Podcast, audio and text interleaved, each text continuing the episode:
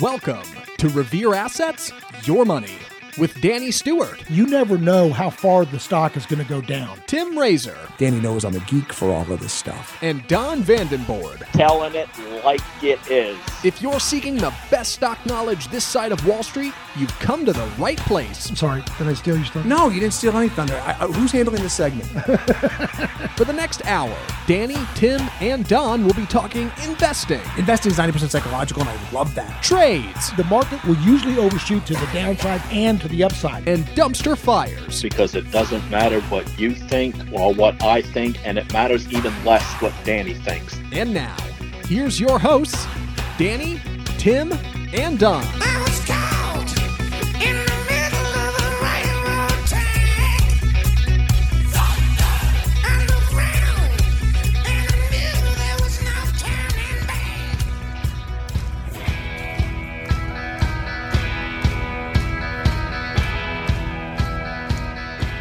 Man, super, super interesting. So uh, I figured out why um, I like the markets so much. Um, I, I think about like the markets dominate my thoughts, and uh, I've since I was young. Like it's this isn't like new. Like since I was a little boy, I, I've always been fascinated with the fact that you could use your brain uh, to make more money. And you know, like, because I, I, I from a from a young age, the, uh, the the the harder of the labors was always instilled into me by my by my parents, right? Like, there's there's hard labor, Manual labor. manual labor, Manual yeah. and, and there's dignity in, in work, by the way. And so, but I was like, how do we do this where it doesn't hurt the next day? You know, like, but I always thought that it was interesting that you could apply uh, your brain and and go ahead and make more money. And I, I think about that constantly. And the reason why I love markets so much, and I don't care how long you've been doing uh, stocks, uh, you know, investing or trading. And look, let's separate it here a little bit.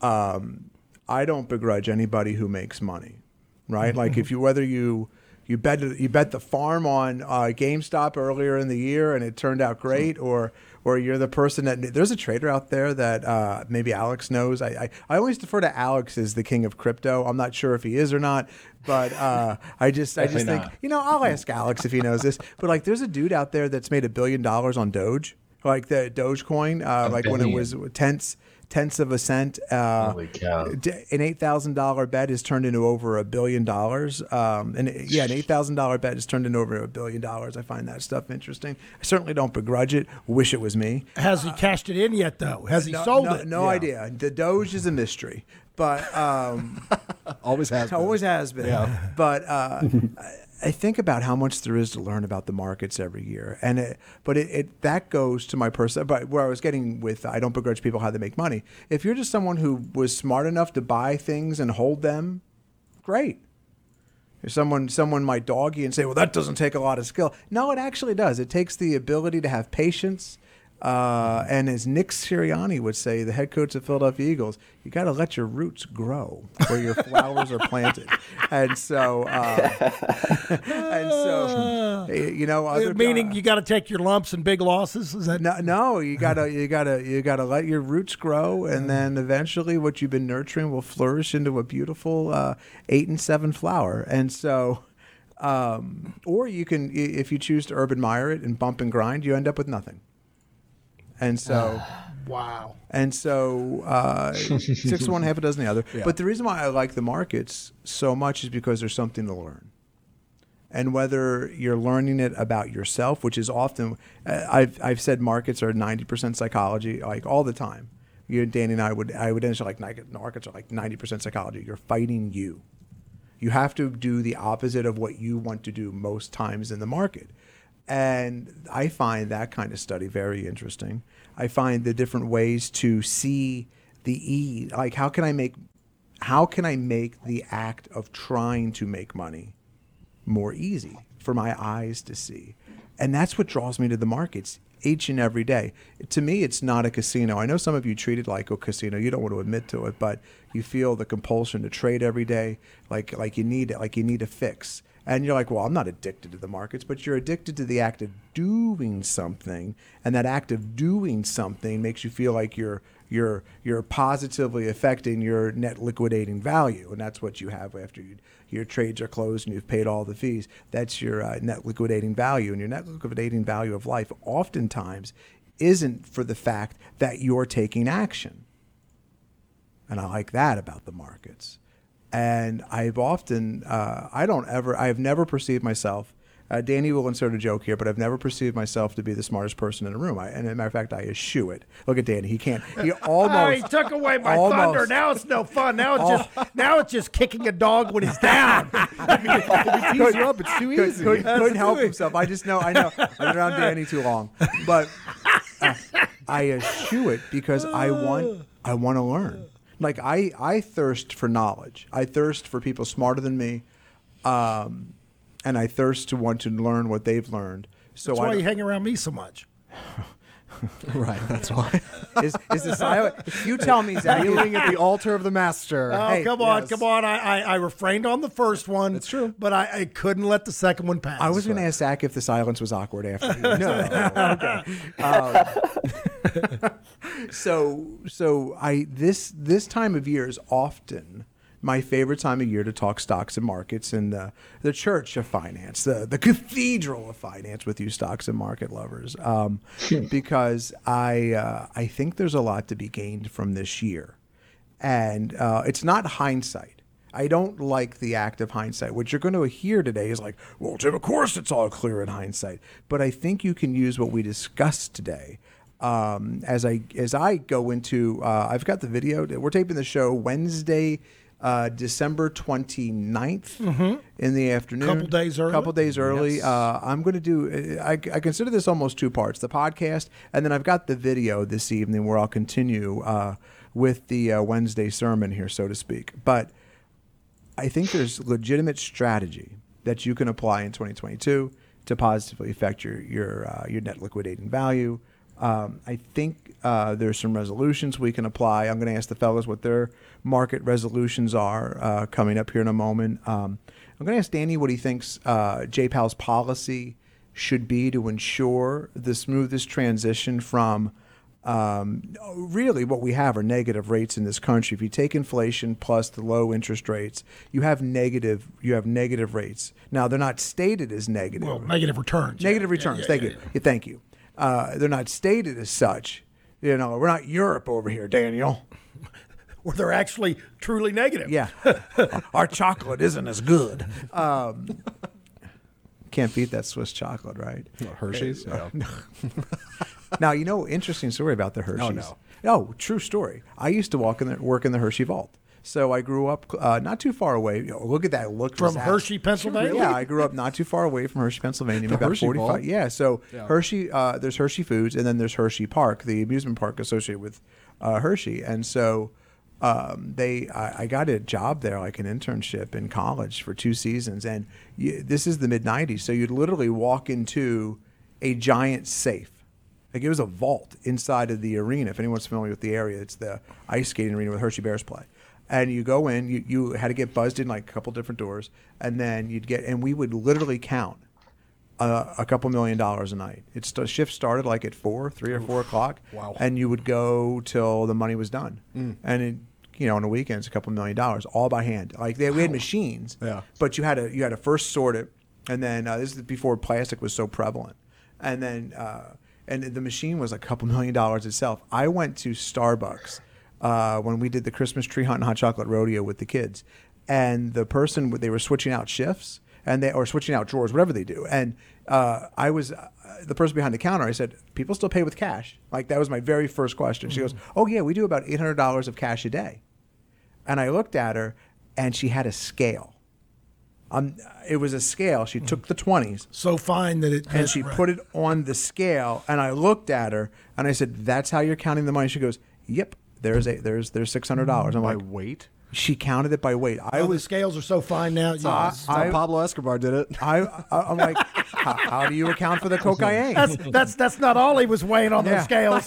Yeah, I think his How do you account for little the extra weight? Which, which, by the way, tell I, I can't begin to tell you how dirty money is. Yeah, everybody, most people know this, but when you count it by hand for uh, a couple summers, Yeah. uh, it is the most dirty. Yeah, thing. you get like grime on your hands. oh, sweet baby Jesus, Builds immunity. Man. Well, That's maybe maybe, we got to go back and get that for the Omicron. Yeah. Yep. But um, Yeah, perfect. Hop in our DeLorean. yeah, back let's go that. back. Let's get Yeah. that scum off my hands That's and, what we and needed. put it into the mixer and uh, Yeah. let's spin up a new mRNA Call the vaccine. boys at the lab. Yep. Uh, Daniel Stort Labs. Yeah. Uh, so anyway, I digress. invest in that company. Me too. I would too. Big on that. Hunter with the dagger. Yeah. So but- uh, He spice up his vaccines with his yeah, peppers. it's it's what is it? Well, it's Cayenne cumin, pepper. it's cayenne peppers, it's some serranos, Some of my rub. some of, some of his rub, and then a jalapeno to taste. Yeah. It's perfect. Not not an actual actual precise recipe, just just something he whips up in a vat. It'll cure what ails you. Yeah, it's it's it's Danny's spice rub and ivermectin. That's what's that's that's what's that's what's curing the coronavirus. It's a paste you apply. You don't even ingest it. You just rub it all over your body. Head on. Pfizer's Pfizer's Pfizer's applying for the patent. Yes. yeah, right. Danny's spice They rub. called me yesterday. Danny's Danny's meat tenderizer and Corona killer. You heard it here first, folks. Oh my gosh. So All right, before I do Man, if it worked, I'd be like that guy with the eight thousand dollar Deutsche Dogecoin. I'd be a billionaire. Dogecoin, yeah. not Dogecoin. I said Dogecoin. no, Doge. Doge. Doge. Doge. The O is different than what you're saying. Doge. You're saying Deutsch. I swear. Deutsche Bank. Doge. Yeah, no, it's Deutsche- Doge. you Doge. Doge. And that's your show, folks. Good night. Happy New Year. Take us out. by, the, by the way, before we move on and before we forget, because I Right. don't want, you know, it's kind of the circle of life.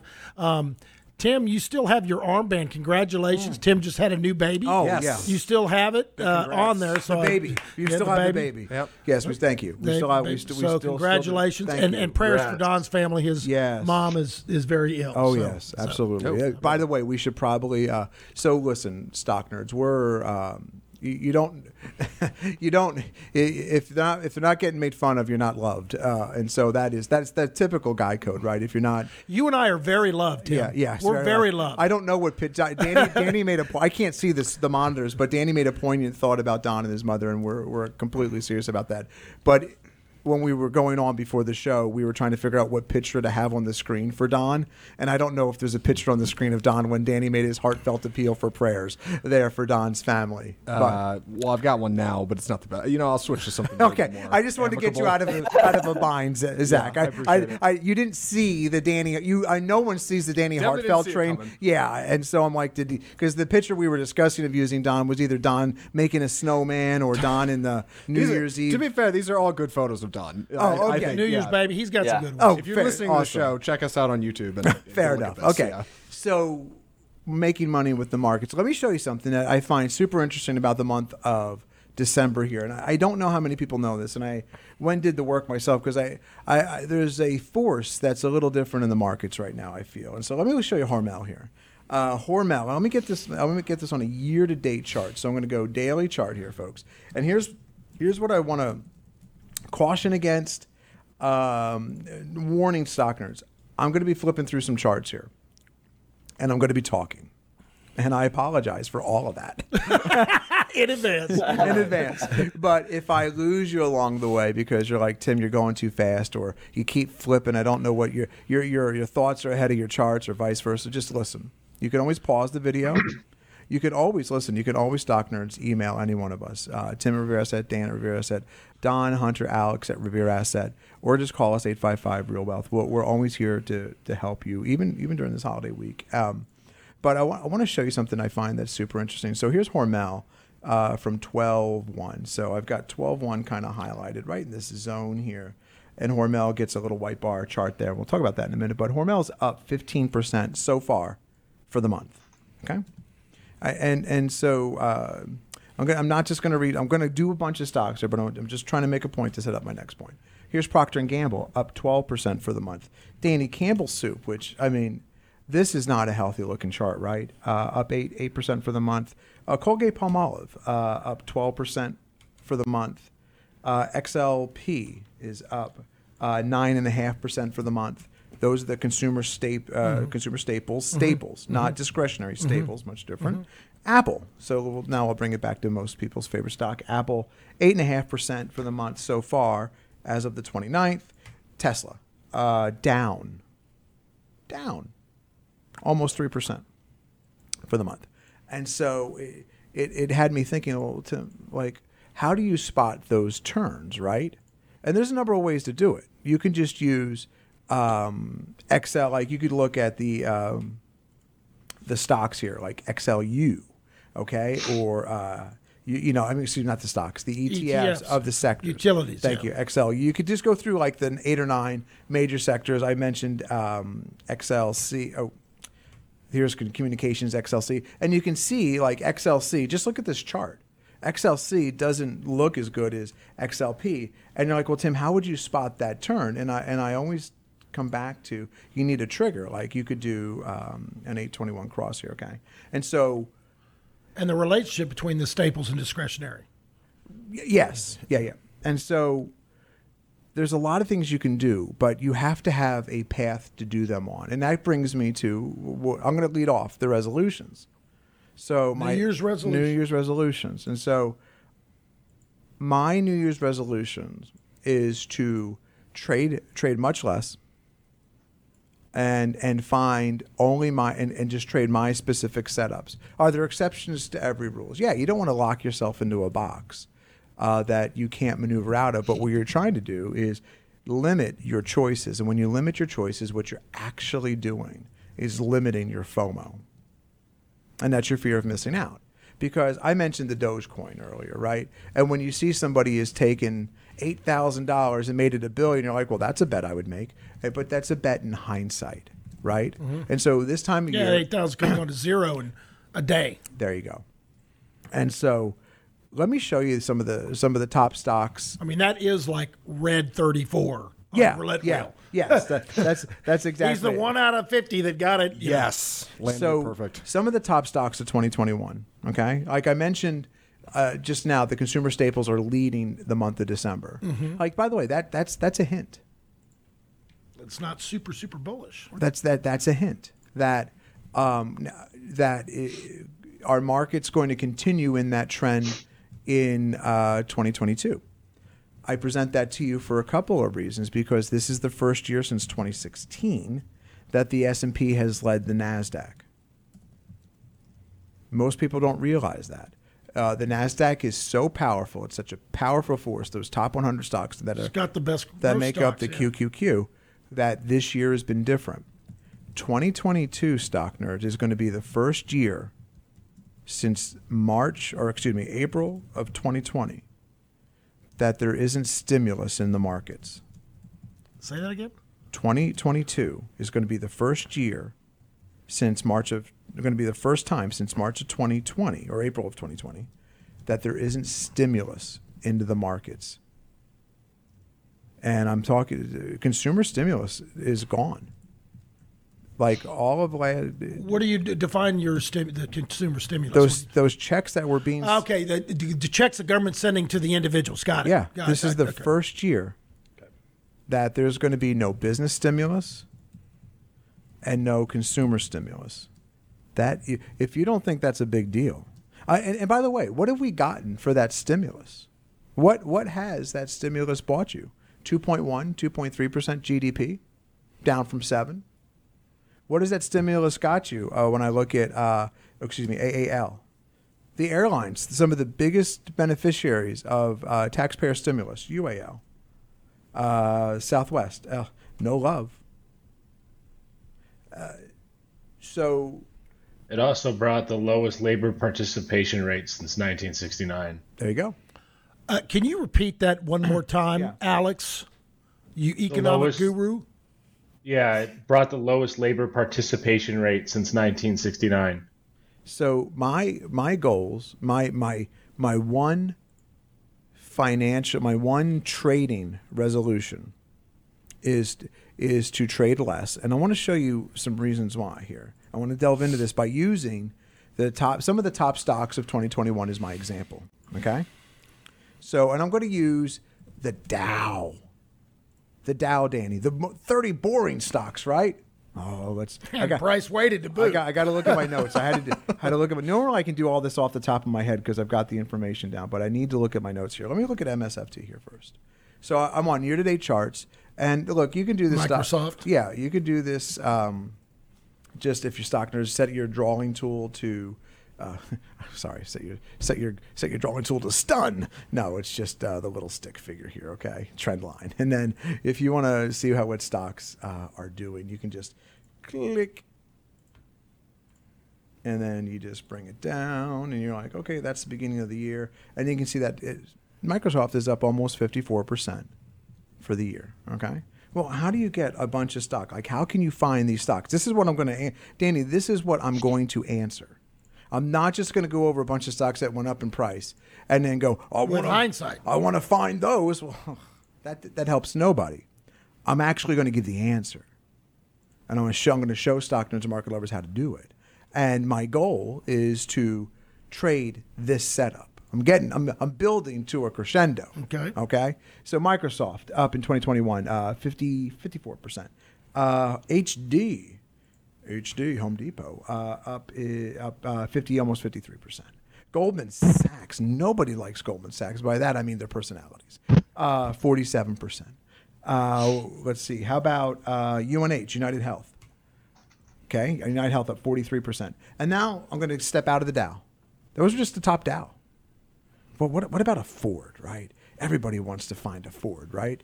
Like a Ford up 143% for the year. Look at that chart, Danny. Lower left, upper right. Okay.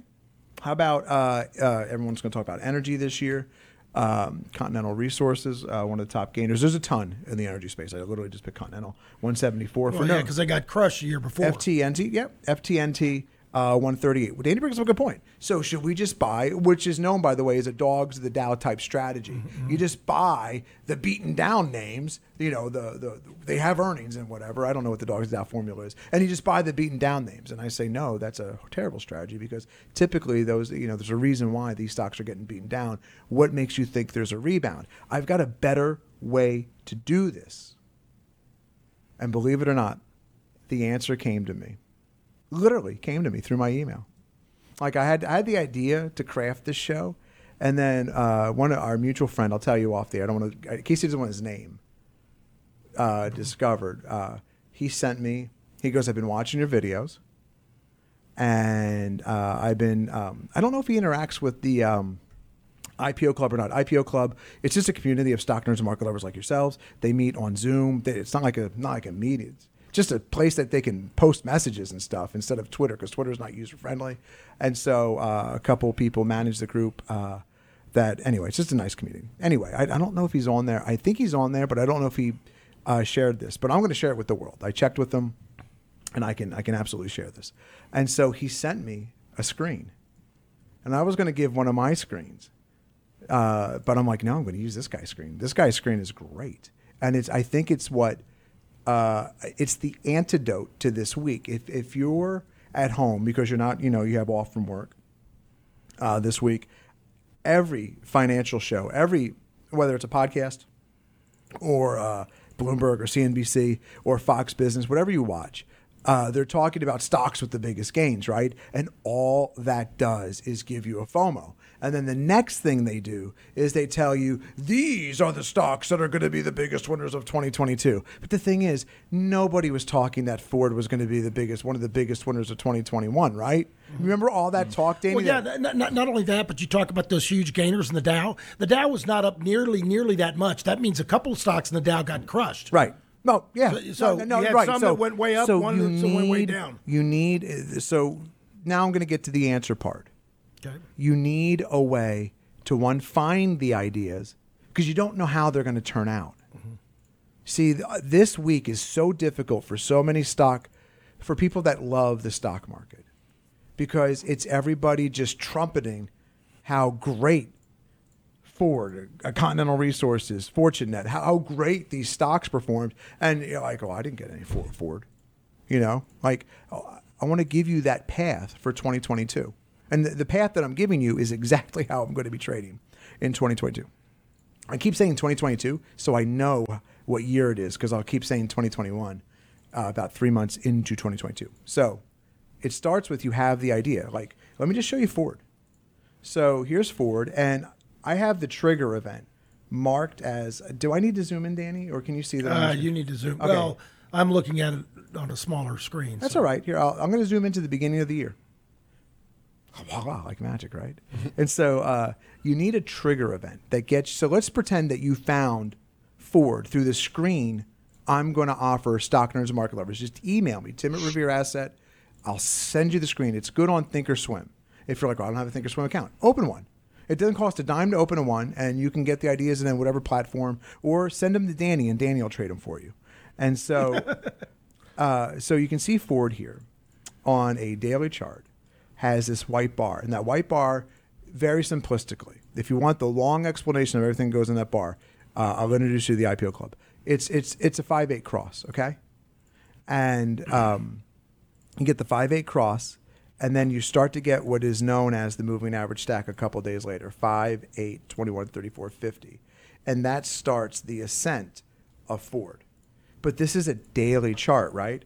And so this daily chart is incredibly tough for me because um, look at this like you, you give up a lot you know you, you, you start crossing below the moving averages when do you take profits like that all that stuff comes into play right? And so like then i switch to like i've got ford here from the beginning of the year and you can always use these atr charts like we've talked about ad nauseum i'm not going to go into that because we have addressed that in my videos. Ad nauseum any questions on it stock nerds? 855 real wealth. Danny can interpret them for you uh, or tim doesn't matter you can use that but a daily chart in uh, the way the markets have been it's sucking you into more trading right and so i come here i go where can i find some peace uh, and some peace and quiet on say a weekly chart so i'm going to set this to year to date and can I find that same kind of action here? So here's eight, here is Ford. There's two ways to look at this chart. You can say, okay, I'm going to buy off the 21. we have a call. 21 exponential moving Yes, average. thank you. Uh, the 21. Or I can wait till I get that 5 8 cross on what? A weekly time frame. But what that's So the 21 exponential is a daily, and the five Well, are these all both weekly. These are all weekly. They're all weekly. okay, Like okay. you're just changing the Okay, time frame. okay. So you can you can tra- you can look for that setup on the weekly chart. And and look, you're like, well, that's up 143 percent. Well, what, what's the white bar from here to where we are currently? That's about 60 percent. If you just waited for it, but you could you could have gotten it down here at the 21. Like there's a number of ways to do it, even though it's a weekly chart when people are talking these amazing gains that they're going to have in all these different stocks, that, and they, they might, they're just reporting the news, right? Let's pretend they don't even have them. Most of them don't. You, yeah, you have to hold those for the whole year. Some of these stocks you don't want to hold for a whole year. You want to be able to get off the train. And the easiest way to get off the train is did I, on a weekly, did I close below the 21? If the answer is yes, it might be time to step off the train. If you close twice below the 21 on a, on a daily chart, that's a good indicator to step off the train. You can apply, uh, or apply, excuse me, apply forward logic by using the ATR charts and go third band on the daily or weekly. It's time for me to really skedaddle. Extend it or sell Yeah, half. exactly. Uh, There's a number of ways to manage it. But how do you achieve this level? Well, I instead of just giving you the screen first, I- think it makes more sense to apply the logic to get you there. Some of these things you don't want to hold. Like look look at um. How did Peloton start off the year? Let's get it on. This is a uh, this is a weekly chart. This is year to date. This is look. This is great. This starts out on a weekly flat base, and then it just all goes to hell. Peloton's down over 100% for the year. Um, Do I have that right? Somebody, I, you know what? I could do that. No, that's no. You is can't. You right. can't be down over 100%. Thank you.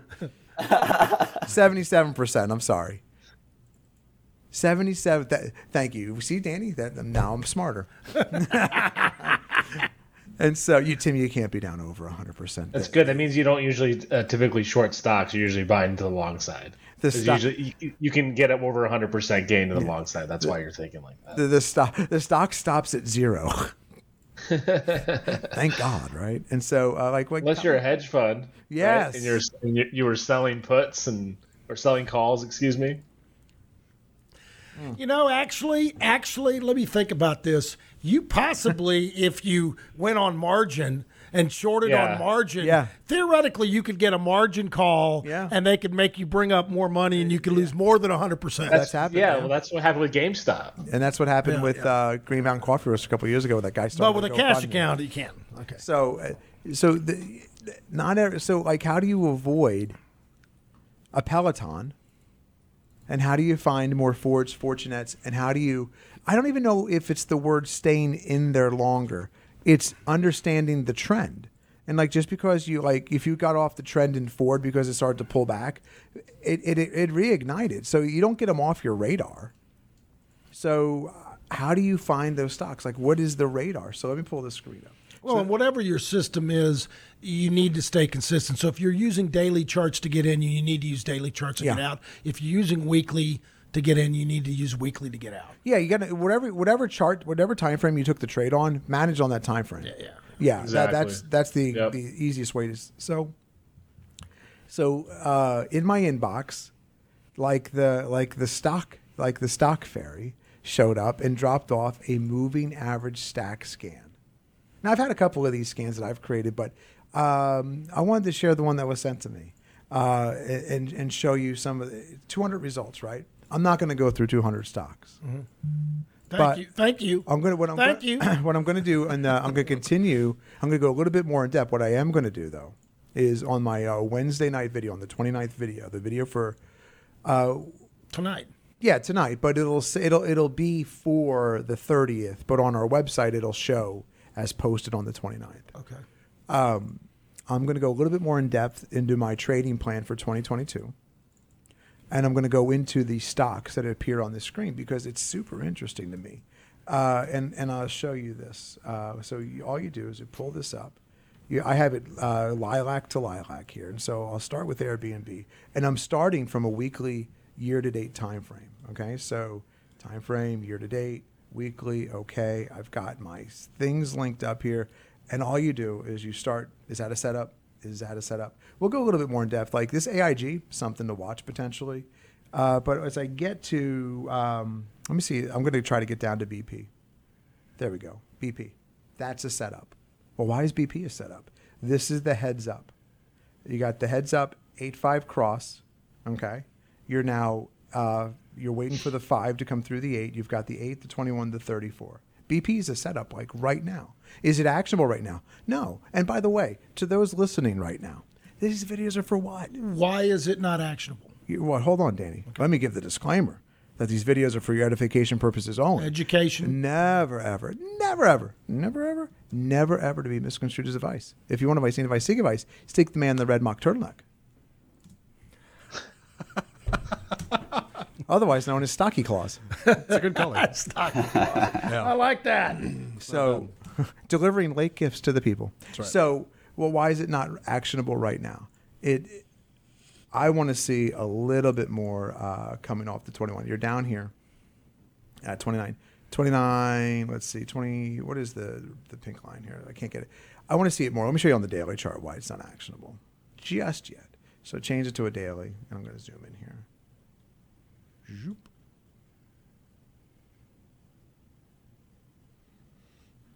I want to see, see this this line right here, Danny, on the daily chart, that 50 day that's above. You you're writing. I can, see I'm that. lo- yeah. So the the stock is capped by that right now. And and well, Tim, why would it be capped by some imaginary line on the chart that that no one else can see? Right? Like the market can't see that my lines on the chart. Why do they matter? It's algorithms. It'll go up there and probe it, and then That's the red. That's the 50 day. what is that? it's a 50 day. Okay. It'll go up there and probe it. And so what you want to see, and as it develops on this weekly chart here, let me just, you'll see eventually that five will come through the eight. You'll start to challenge this. You'll start to challenge. You can, you, as soon as the five comes through the eight, you could start entering if you wanted to. And then if you take that level out right there, now you're probably off to 30, 29. Okay. You got 30, 29. Now you've got a, now you've got something. And so like how do you get could but it could look at the far left side of my chart here. This white that white bar could have been the warning. You got some and then it just started crossing. This is why you need rules.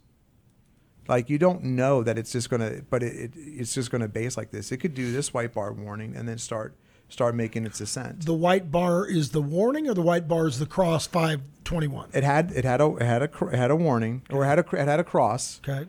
But I'm seeing how it develops this week. You could be hitting this right now. I, I No, just- but I'm just saying the yeah. white bar is the cross. Is when it's is starting actual- to set yeah, up. Yeah, Got it. But with the weekly chart, Right. you're in no rush.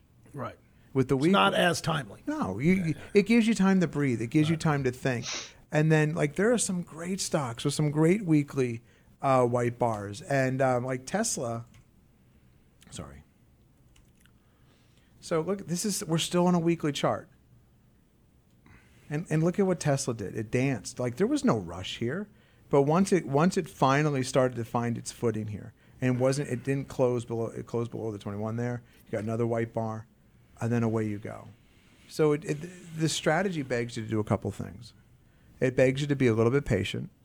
It begs you to have, have rules in place that keep you in the trade, get you out of the trade. It, and it begs you, uh, and you could you could if you don't like using moving averages, look this we'll set this to a weekly. This is still Tesla. We'll set it to a weekly here, and you never look at Tesla. Never closes below this negative one ATR here you know, and there's the mean or the 21. As long as you're above that negative one, you're golden. Like there's no there's no rush, and and that price is like seven. What is the price here? I gotta get it. It's 580, 600. Like that, you're getting that price bar somewhere around 700, 720, I believe. That that white bar. That's a great trade, but you got to you got to be willing to get into it. But you got to be willing to get into it from a point of, just like a point of strategy. A good buy point. Yeah. Yeah.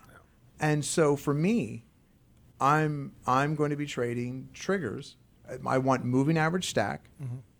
I want um, I'm going to trade more weekly charts than daily charts, and I want to be in trades a little bit longer. I don't, you know, if they hit quick, oh, no one's complaining. Yeah, yeah. Then it's like yeah. Yeah, but I, I, I want to let the market work itself out because th- this th- this market is, uh, I think, is frustrating.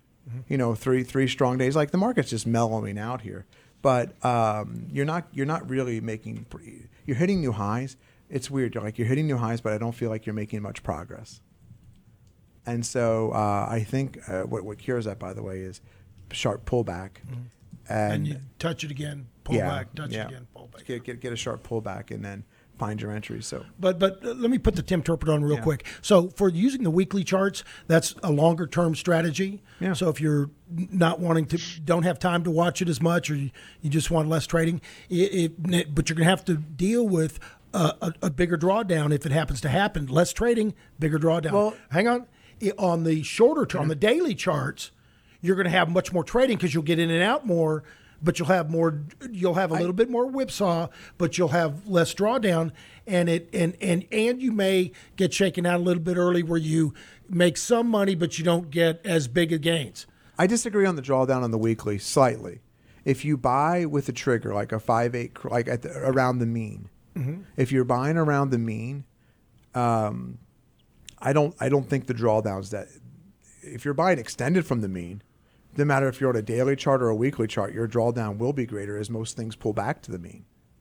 Right. But if it starts to go up, and then it rolls over to go down, Yeah. it takes longer to trigger a weekly moving average than by definition, Yeah. than it does a it- daily. And that's what I'm going to cover. in that's just tonight- mathematical. And that's what I'm going to cover in tonight's video, like in the follow one. Well, what are your what are your profit? Like where where do you take where do you end the trade? Where do you get out? well, that's the yeah. Yeah, like where where where's your proactive uh, profit taking, or more importantly, where are you stopping out? And that's what I'm going to cover tonight a little bit more in depth because I think that And by the way, there's a couple different ways to do that. In that, one is strictly defensive, so you protect capital, Right. And one is proactively harvesting profits and you don't have to do them all, but like if it get like you said, if it gets extended, Mm-hmm. but you still want to give that stock room to run, maybe you take half off or a third off, and then let you know. And so the way the markets are presented to you, the way the markets are presented to people through media, that you buy and you hold, and they and you're not he- you you might hear about the big losers this year. Like more people spend mo- more time on the winners. I find they don't spend as much time on the losers. I don't think you have to hold Ford forever. Like holding Ford was a losing proposition for years. Oh yeah. So was Microsoft. Mi- Yeah. For 18 years, Microsoft was dead money. And so, right, like you don't there you don't have to just buy and hold to get these kind of returns. You can buy and, and I think have less risk if you. Uh, I mean, so, some people say actively manage, like they say uh, a cuss word, and I, I don't think of that as the case. Like it, I and actively manage is so many things to so many different people. Like, you know, ten trades a year. Well, people tend to think of day trading as active, yeah, and right. it's not. Right, It, yeah, right. And so I think of actively managing as having having making a, adjustments when well, necessary. having a strategy that get that finds you the stock, having a strategy that that identifies how you why you would get into it. For me, I'm, I'm explaining that's the five A cross, and then I'm going to put it together tonight with okay, well, what would that look like all together with combining now? Uh, we got the trigger to get into the chart or the stock. How do you get out of it? Mm-hmm. Like anybody can get you into a stock. It's how do you get out of it? And and uh, Do your Bill O'Neil impression. I love that. I love, Yeah, like- anybody can. Oh yeah, Bill. That was like one of the first things Bill said to me. I was sitting in his office, and he and he goes, "You know, anybody can get you into a stock, Tim. Who can get you out?" You're so lucky to have sat down with that guy. Oh, it. it, I don't think it- people, the listeners, may not know who that is. Yeah, who is Bill O'Neil? oh, uh, one one of the greatest investors to ever live. Uh, Still walks There this earth. Um, Bill, uh, and I didn't know it at the time. I fell in love with IBD.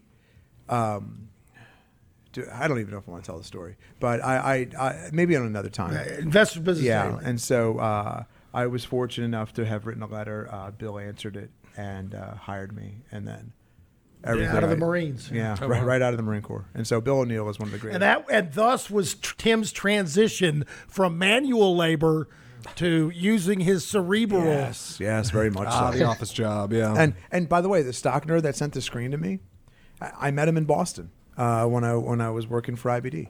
Uh, I met him at a. I think I was hosting the event. Not 100 percent sure, but uh, I met him. I met him up there in Boston when he lived up there. But th- look, you need. It, it- it's a couple components that you that you have to arm yourselves with, and it and because I think what happened last year to a bunch of folks, and this is just anecdotal, right? Because of the way people write to me, or the way or or DM me and whatnot. That whole trading um, explosion happened at the beginning of the year with GameStop and um, uh, AMC and whatnot, and I think it just threw people.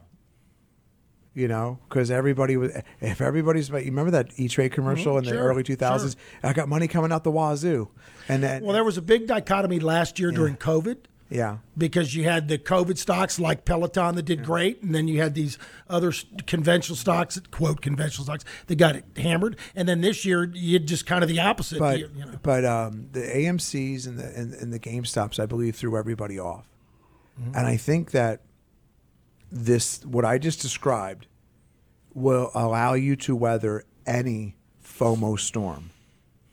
And like, hey, did the stock appear on my screens?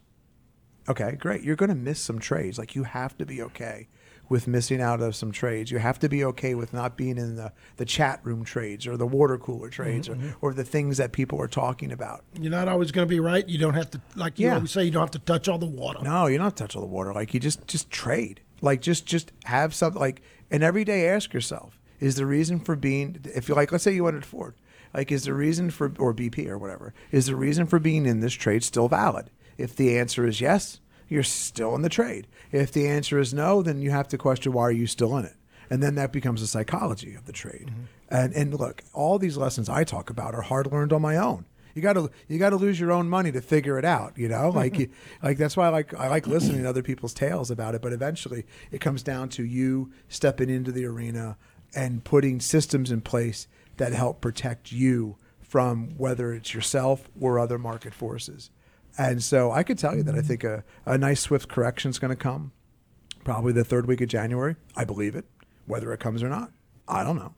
Uh, I think that it's interesting that staples are leading right now in If December. Staples continue to lead, that's not a super bullish Uh, sign. right. I think it's really dangerous that we have the potential for uh, the interest rates in 2022 to ebb higher just naturally through actions of the Fed with lower growth. I think it's a warning that you shouldn't just trade on logic. I think your logic sucks. I think lo- applying logic to the markets, uh, logic is great in hindsight to the markets, but there's no reason with the great so with the great opening that American Airlines is one of the dumpiest stocks man has invented.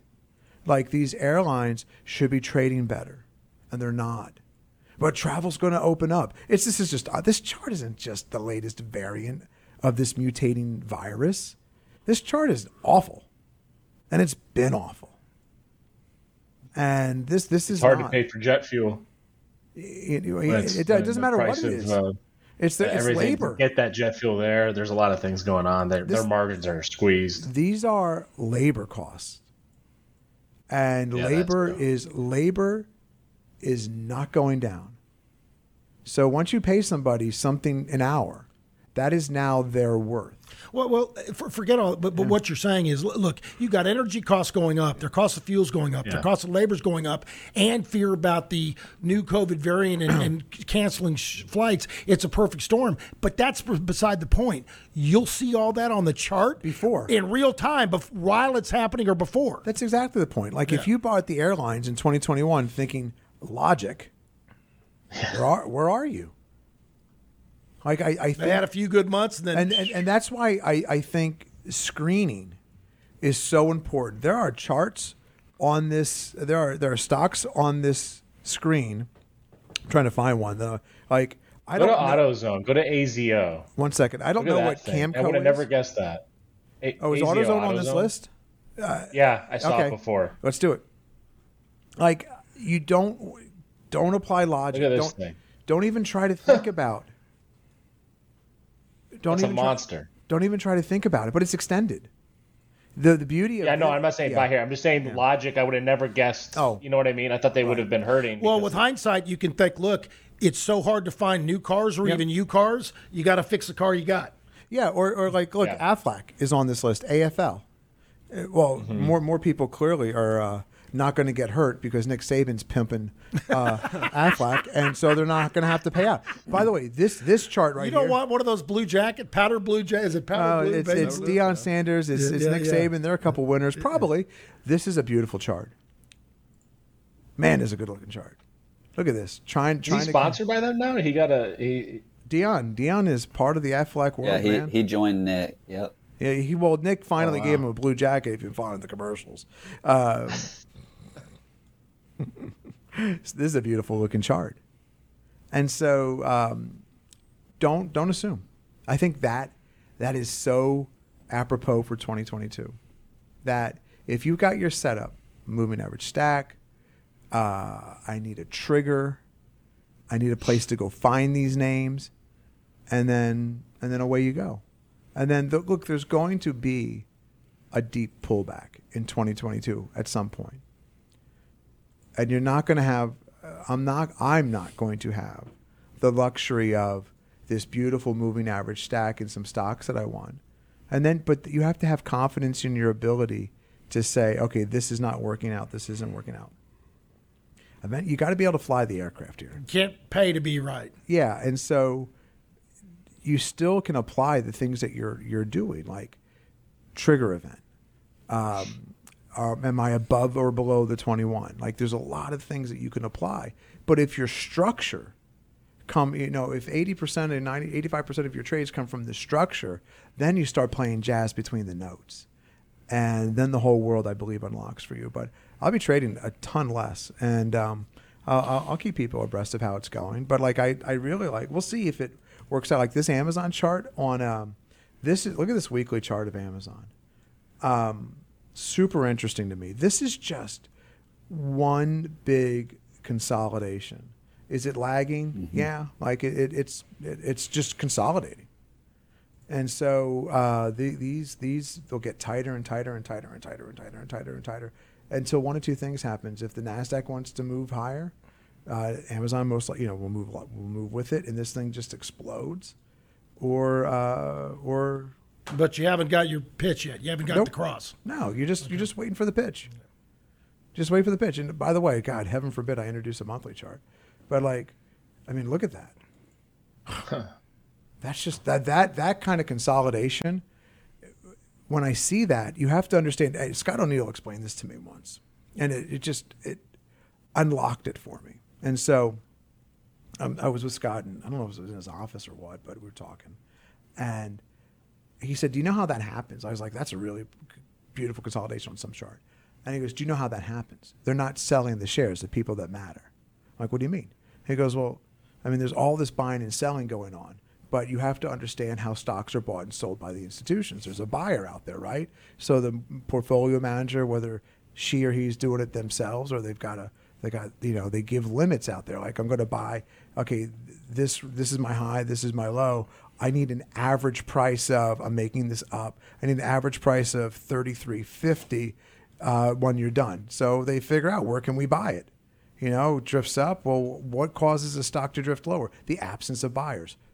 When I say that, I have a feeling Absence of institutional buyers. absence, abs- yeah, absence of buyers. So the buyers disappear, and the stock just drifts a little bit lower till it gets in range, and then they step in. This is one big institutional base right here, and I'm just waiting.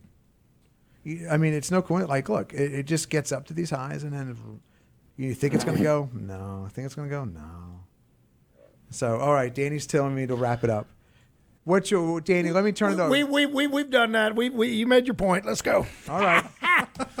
and that. I want to talk about the Fed, man. Go ahead, oh, Danny. Let's go. Danny needs some Danny time. I Go need ahead. some Danny Yeah, yeah. time. Give it to the Fed. What's your? Well, what do you want well, Powell to do? you- you were asking me what you think they should do because we have a little bit of a disagreement. Because see, I believe the Fed causes all these problems. Sure. Along with Congress, and so it's their loose money and their loose policies to begin with that causes these bubbles. And then if you try to tighten when you have inflation or when you have devaluation or you know whatever the problem is.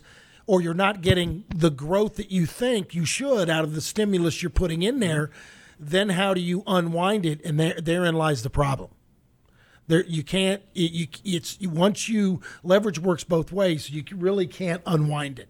So when you said there was going to be no stimulus this next year, I I realized what you meant was to the individuals Right. and the people and the companies, not the Fed. The Fed is still going to do stimulus. They said they're just going to do half as much buying, which is still sixty billion dollars with a B a month.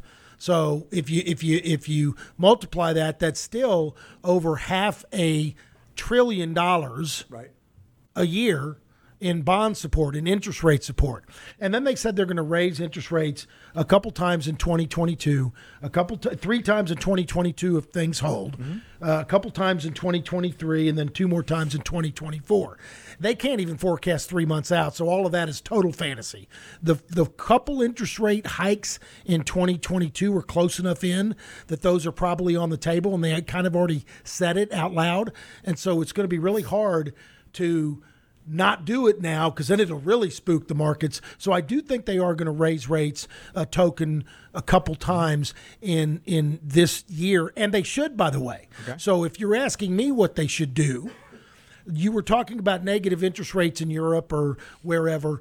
We are actually the most fiscally responsible central bank in the world at this point, which that's a really low bar mm-hmm.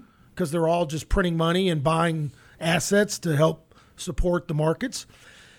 But if we're the most fiscally conservative, the most uh, the big the adult in the room, are it's going to attr- it's actually a strong dollar. Everybody thinks a weaker dollar is great for the economy. That's that's that's the what they teach you today. In the last twenty years, that's what they teach in in in the in the colleges and universities and in MBA schools and stuff. That's actually not true weaker dollar gives a little boost in the arm, gives you a little shot in the short run, but a strong currency in the long run actually entices people to invest there. It brings money from overseas and capital in, uh, investment in your own country because if you've got a stronger currency or a stronger economy, a, a more conservative place somewhere else to invest, like you said, money will flow where people think they can make a decent return.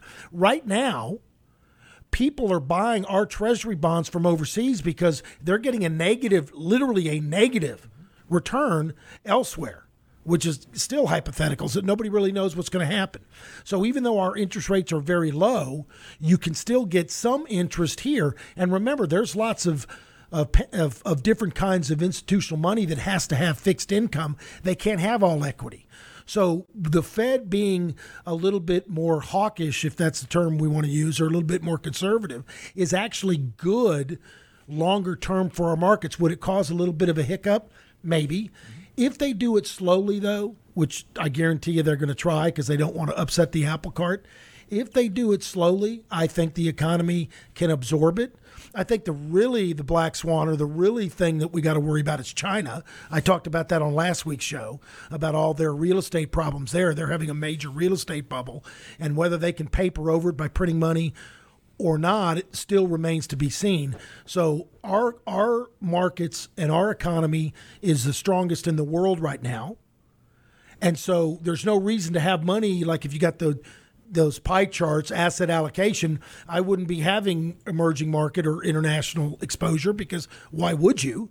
If you can get paid because you got more risk over there, you only not only have their return risk, then you got the currency translation risk. So you got two forms of risk. If you can make more money here, but as long as our as long as they do taper this gradually, it will be I think will be okay. Now the the big question is does inflation keep running? And part of that is the supply chain issue, which really has nothing to do with the supply chain. It's because uh, environmental thing, uh, uh, rules in California literally took half the trucks off the road this year. So l- over half the, the, the trucks cannot move product from the docks to through California. And so that really is the, the biggest glitch. So that coupled with money printing, which is what real inflation is, is causing prices to rise significantly. Mm-hmm. If they can get a handle on that, then I think we'll be okay. Now here's the funny thing. The Treasury expects 2.6 inflation next year. Right now we got 7 8%. So how do they expect to cut that by 6 7% without really raising interest rates one and a half, two I- I know what you're saying, but percentage wise, to go from seven percent to two percent or two and a half is a huge decline. That's what I'm saying. That's fa- they're, is it, is it over hundred percent? yeah, eh, but I, seriously, that's like a that's like a 60, 70 percent, seventy percent drop in inflation right now, and they think they're going to pull it off. Well, first of all, remember their target rate was two percent, and they hit eight. So obviously they have no clue. I mean, they've already proved over, and it's not just this year. It's not last year. They caused the economic crisis in 2008. Greenspan caused the tech wreck bubble in 2000. They've been causing these boom and bust cycles. I'm sorry. They need to be more stable and quit trying to manipulate the economy. The economy is a wonderful mechanism and self adjusting regulator of itself. I mean, you need enough. You know, regulation so that you don't have a bunch of cheaters or, you know, you're fairly environmentally friendly, all that kind of stuff. I get that. But with them, because they always stimulate, but they never slow things down until it's too late. That's the problem because they like they like they they want the punch bowl, and so they let inflation get out of hand, and then once it's way out of hand, then they try to pull it back.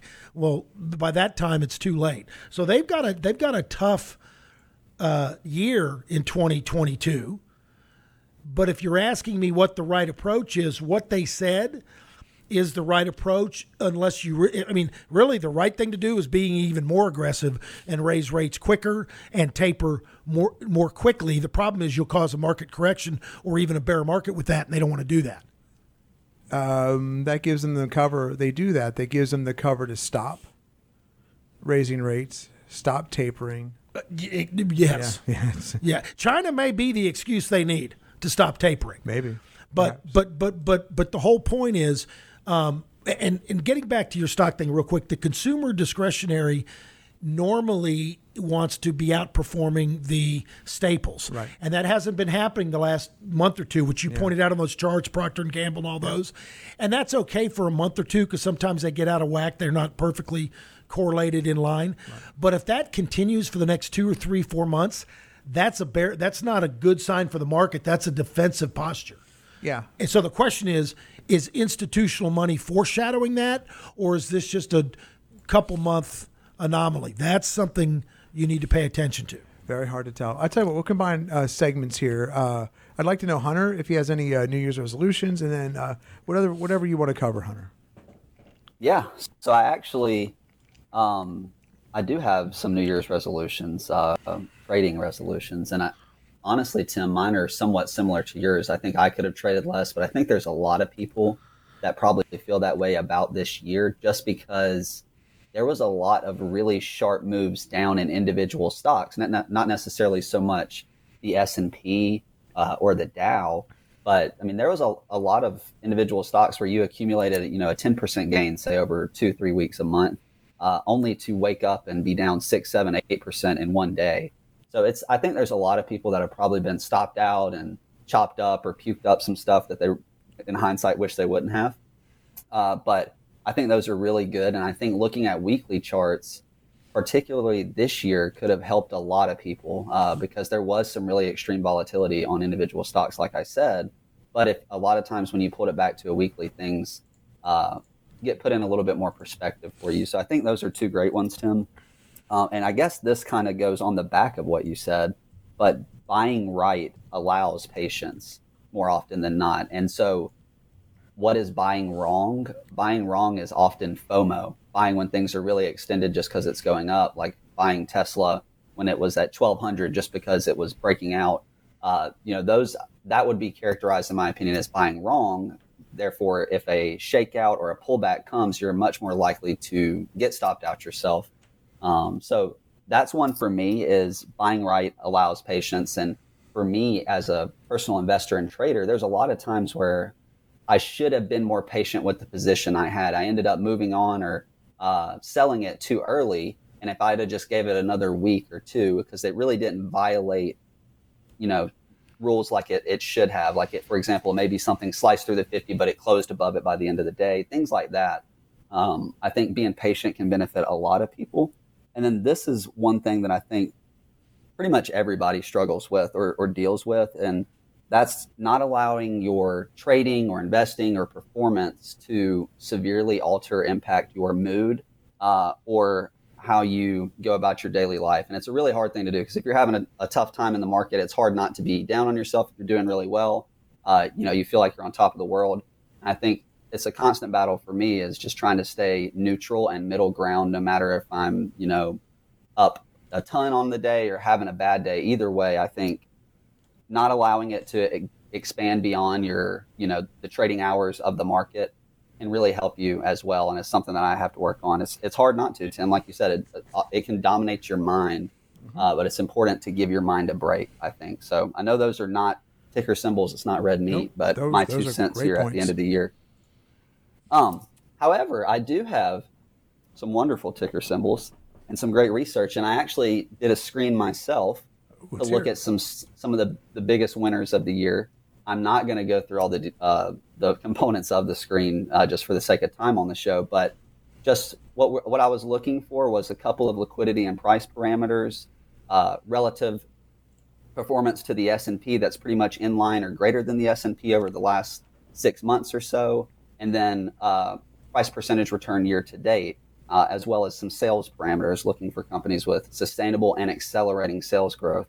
And so I just wanted to share a couple of those tickers because I thought they might be names that you might not necessarily have thought would show up in the screen. So some of the strongest and the more extended. I'm going to start with four of these names. Uh, and Tim, if you can pull these up, that would be great. Alcoa is the first AA. Yep. So this is has been one of the stocks in the market for the month of December, as you can see there. Uh, really, really strong move. Uh, we've also seen steel in general kind of start to shape up, and we know Alcoa has some different exposure uh, as opposed to like Nucor and Steel Dynamics, and that's reflected in price.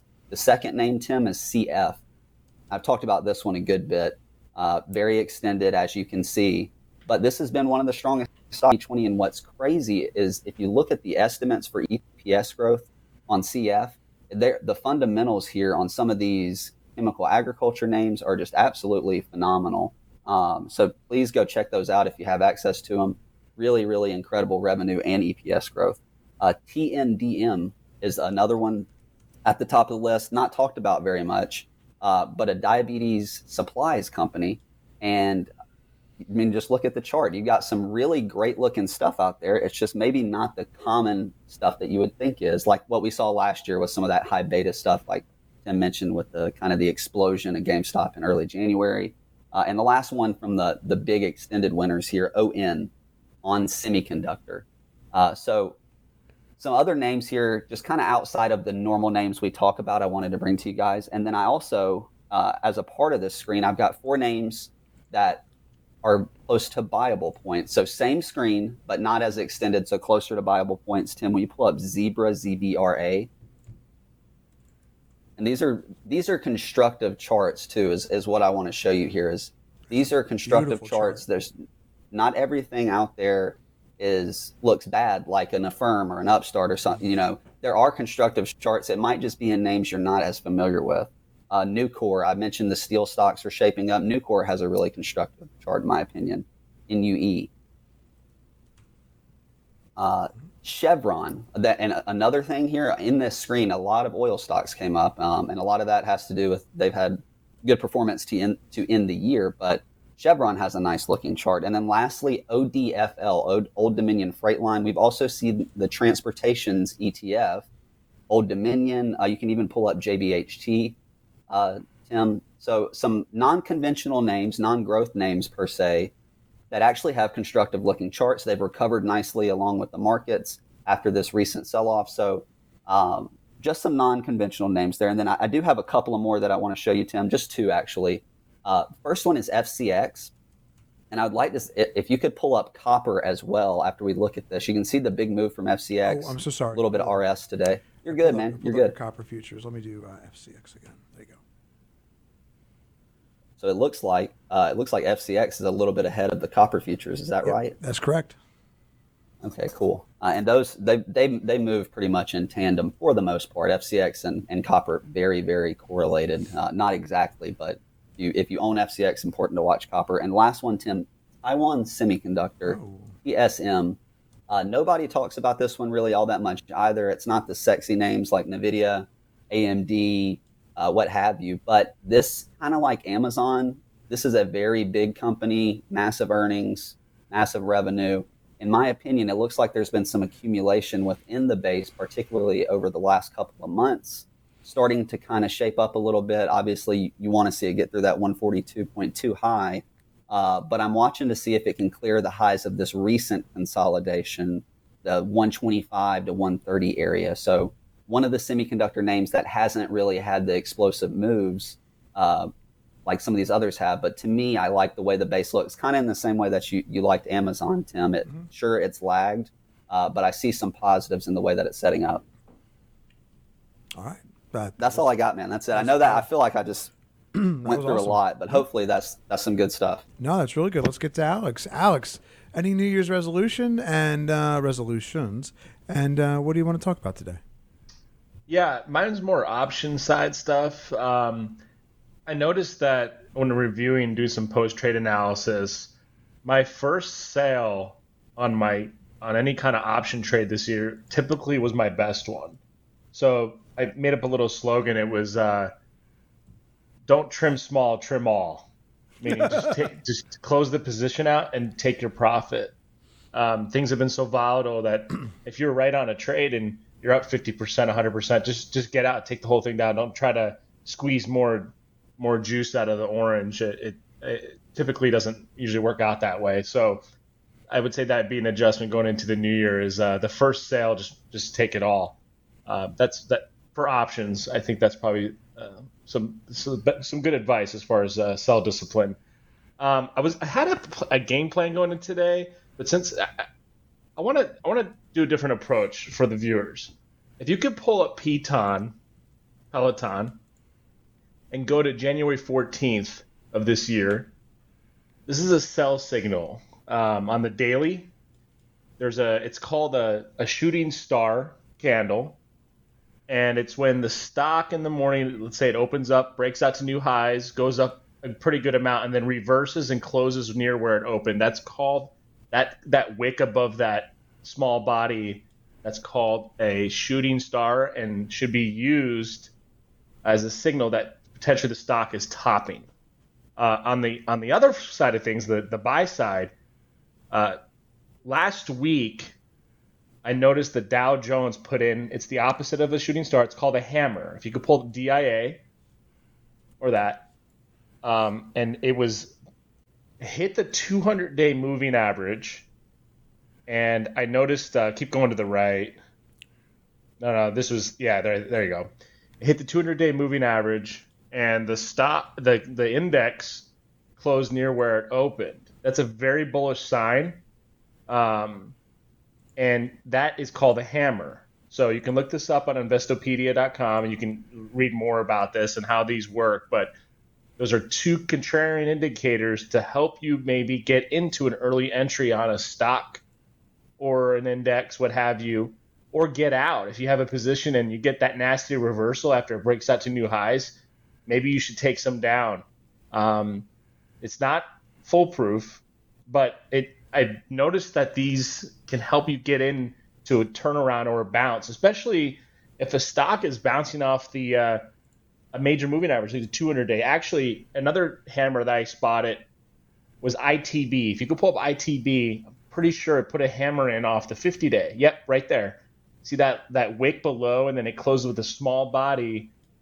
That's called a hammer. So I think the, these tools, this is all technical analysis stuff, but price action, you know, price pays. So this could really help for someone that is in more of a short term, medium term trader that uses daily charts. I think this could be added to your arsenal. Um, I really wanted to go over that today. I was going to do a video on it, but I think this was a perfect scenario because we were going over so many charts, uh, something different. Perfect, man. I think that's great. All right. Um, is that all you had, Alex? I'm sorry. I don't want to. That's it. Awesome. Danny, uh, let's do the shorter of the two outros that you normally do. and then I've got one last thing. I didn't even know I had to. Folks, listen, if you like what you heard, please tell a friend, tell a neighbor. Just send them to revereasset.com. They can sign up for our daily market uh, uh, newsletter and our market insight video and this podcast. It'll get delivered right in their inbox. We won't reach out to them or spam them in any way. Uh, we will uh, respect their. Uh, it's up to them to reach out to us uh, if they want any questions, topics on the show, or just want a complimentary portfolio review. You can reach any of us at Dan at revereasset.com, Don at revereasset.com, Tim, Alex, or Hunter at revereasset.com. And you can always call us old school at 855 Real Wealth. Before I forget, I do want to wish everybody a safe and happy new year. Please drive safe on amateur night. Be safe. Tim? Interesting little nugget here. Do you know, uh, like Elon Musk? Well, I know you know this. Elon Musk has been selling off big chunks of stock, and it always kind of makes the news. What I didn't know is this little nugget. Mark Zuckerberg sells stock every day. What? So- there you have it. Yeah. Uh, every day, Mark Zuckerberg uh, on a program to diversify his holdings sells a little bit of Facebook stock. So it it because what you run the risk of is when you go to sell, is if an, an insider sells, what do they know Yeah. something? They've no, they've got to file with the SEC. Yeah, they've got to have it's called program sales. They've Yeah. got to do it either weekly, monthly, bi-weekly, daily. It's Is- got to be a schedule, and they put it, they publish Yeah. it, and give it to the SEC for approval. so to not run afoul, yeah, or and, and and so he can get his holdings diversified from just this one thing, a massive amount of Facebook stock. well, it, it also helps the way he's doing it, so it doesn't have a big price impact. You know, Elon Musk this last few months sold a big chunk of his Tesla stock, and that puts pressure on on Tesla stock. That's why I, Yeah, he one of the- moved it. Oh, yeah. He Yeah, moved the It's one of the reasons why I Yeah. put I put Tesla in there. Yeah. like it's down for the month. yeah. And uh, most of that is uh, it, A lot of it, you don't know how much, but a lot, yeah, a lot Is- of it is that- is is You got to pay that. Helps pay that eleven billion dollar tax, tax bill. Yeah, but so Mark Zuck- Eleven billion. what And a- if you think that's bad, just think if Elizabeth Warren gets her way where they just have a net worth tax, whether you bought it or sold it at all, you're just Yeah. appreciates. Well, now you got to sell stock to pay the tax, and you're gonna that'll cause major I don't pressure. think that. I, I don't think that's going to happen. I don't think it will either. But it's a market, and anything can happen. But I thought it's super interesting that, that uh, I wonder if more CEOs will adopt what Zuckerberg does. People can uh, shide Zuckerberg for all he wants, but that that that approach to how you because a lot of people don't realize it. Uh, there's a small window that Betsy uh, Betsy uh, what is um, Bezos' wife name? What is her name? Mackenzie. Mackenzie. Mackenzie, Mackenzie Bezos. you go. uh, they have a small window to sell. She's been selling a ton of stock, and right after earnings, when she's allowed to do so, it lo- it's locked up for a period before earnings. They've been selling stock. I mean, Bezos has to pay for those rockets. Right, right. Well, if that's why you need to go on a automated sale in advance with the SEC. You say we're selling this much each two weeks or each month. Yeah, well, they're Then you don't have the restrictions. If Well, you've already pre-done They it, just do Right. 10b5-1s. Yep. huh? They just do a 10b5-1 like Elon. Or th- they can say if it touches this price within this date parameter, sell X amount of shares. They can. You can really kind of get fancy with it. Yeah, so it's not program like, it. uh, Yeah. yeah. Hey, I got a question about that proposal on the tax thing. Is that on real estate too? it's on anything. You mean you mean Elizabeth Warren's thing on net worth? That's yes, it's going to be on. It's just going to be your appre, and that's the problem is with that. See, in the stock market, you've got a, a real live price, a bid and ask every minute. With real estate, if there hadn't been a sale into, who gets to decide how much that's appreciated? That's very subjective. So illiquid too. How yeah, that's gonna. Well, that's the reason it's yeah. Yeah. Well, whether you have there's not trades. collectibles at home, uh, baseball cards, uh, Yeah. muscle cars, uh, a lot of those. We have list, you know. We have list. And, you know, it's the old adage. Oh, think, think about it with, um, you know, your tax appraiser thinks your home's worth a lot more than. what- Well, that, yeah, exactly. That's what I'm saying. Yeah, you'll. Yeah. All right, folks. Well, listen. It's been a great uh, uh, show. It's been a great year. Hopefully, you guys have a great new year. I've said it's gonna. It's been a great show, so it was. Yeah, a great it was a. show. gr- I thought it was good. I thought it was good. Listen again. Drive safe, and we'll talk to you in the new year on your money.